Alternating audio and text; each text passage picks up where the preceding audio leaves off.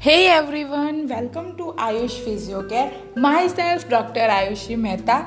I'm by profession physiotherapist and today I'm your host with दोस्त about health benefit.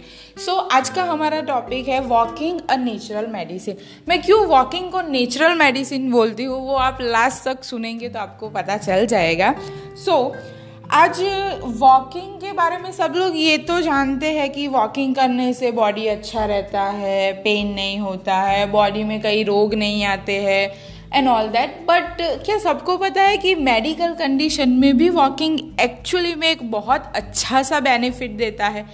Medical conditions जो मैं बात कर रही हूँ, उसके बारे में वो जो टॉपिक्स है, वो सारे हैं cardio neuro and orthopaedic condition like knee arthritis so आज हम पहले बात करते हैं कार्डियोलॉजिकल कंडीशन में कैसे वॉकिंग काम करता है। तो कार्डियोलॉजिकल कंडीशन में जो पेशेंट का हार्ट सर्जरी हुआ है और जिन लोगों ने को हार्ट अटैक आया है तो मैं उन लोगों को सजेस्ट करती हूँ कि आप, आपकी रिकवरी एक मंथ तक अच्छे से हो जाती है।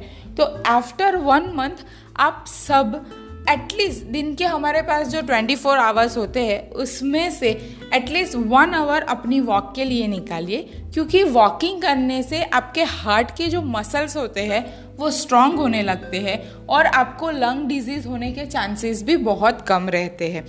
तो वॉकिंग करने से आपको वापस दूसरी बार हार्ट अटैक आने के चांसेस ऑलमोस्ट नो बराबर हो जाएँगे और आपकी लंग की जो कैपेसिटी है, वो भी बढ़ जाएगी। अभी मैं दूसरी कंडीशन की बात करूँ तो दूसरी कंडीशन लाइक न्यूरोलॉजिकल कंडीशन तो हर बार लोग बोलते हैं, अरे यार, इसको तो पैरालिसिस हो गया, इसको तो ये हो गया।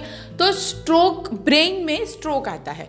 उसकी वजह से पैरालिसिस होने के चांसेस बढ़ जाते और जो लोग वॉकिंग कर रहे हैं, उनको ये सारे चांसेस कम रहते हैं। तो मैं सजेस्ट करती हूँ कि अगर आपको ये सारे झमेले में नहीं पड़ना है तो आप करिए वॉकिंग हर रोज़ एक घंटे का।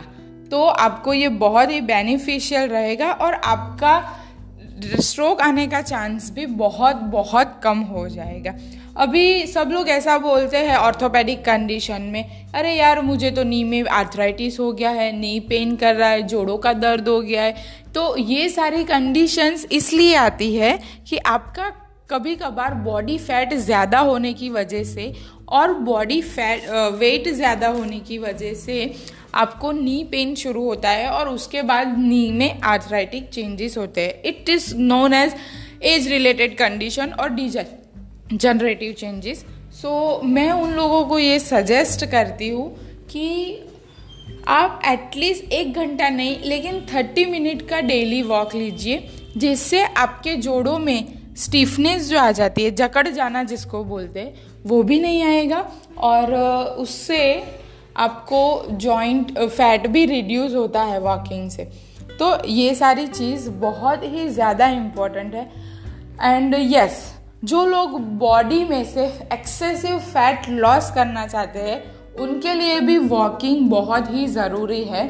और अभी वॉकिंग उन लोगों को करना है डेली ही करना ही करना है जिनको हाइपरटेंशन रहता है कोलेस्ट्रॉल हाई रहता है और टाइप टू का डायबिटीज़ भी कभी कभार फ्लक्चुएशन होता है कभी होता ज़्यादा आता है कभी कम आता है। तो उन लोगों के लिए भी डायबिटीज़ बहुत बहुत ही ज़्यादा बेनिफिशियल है।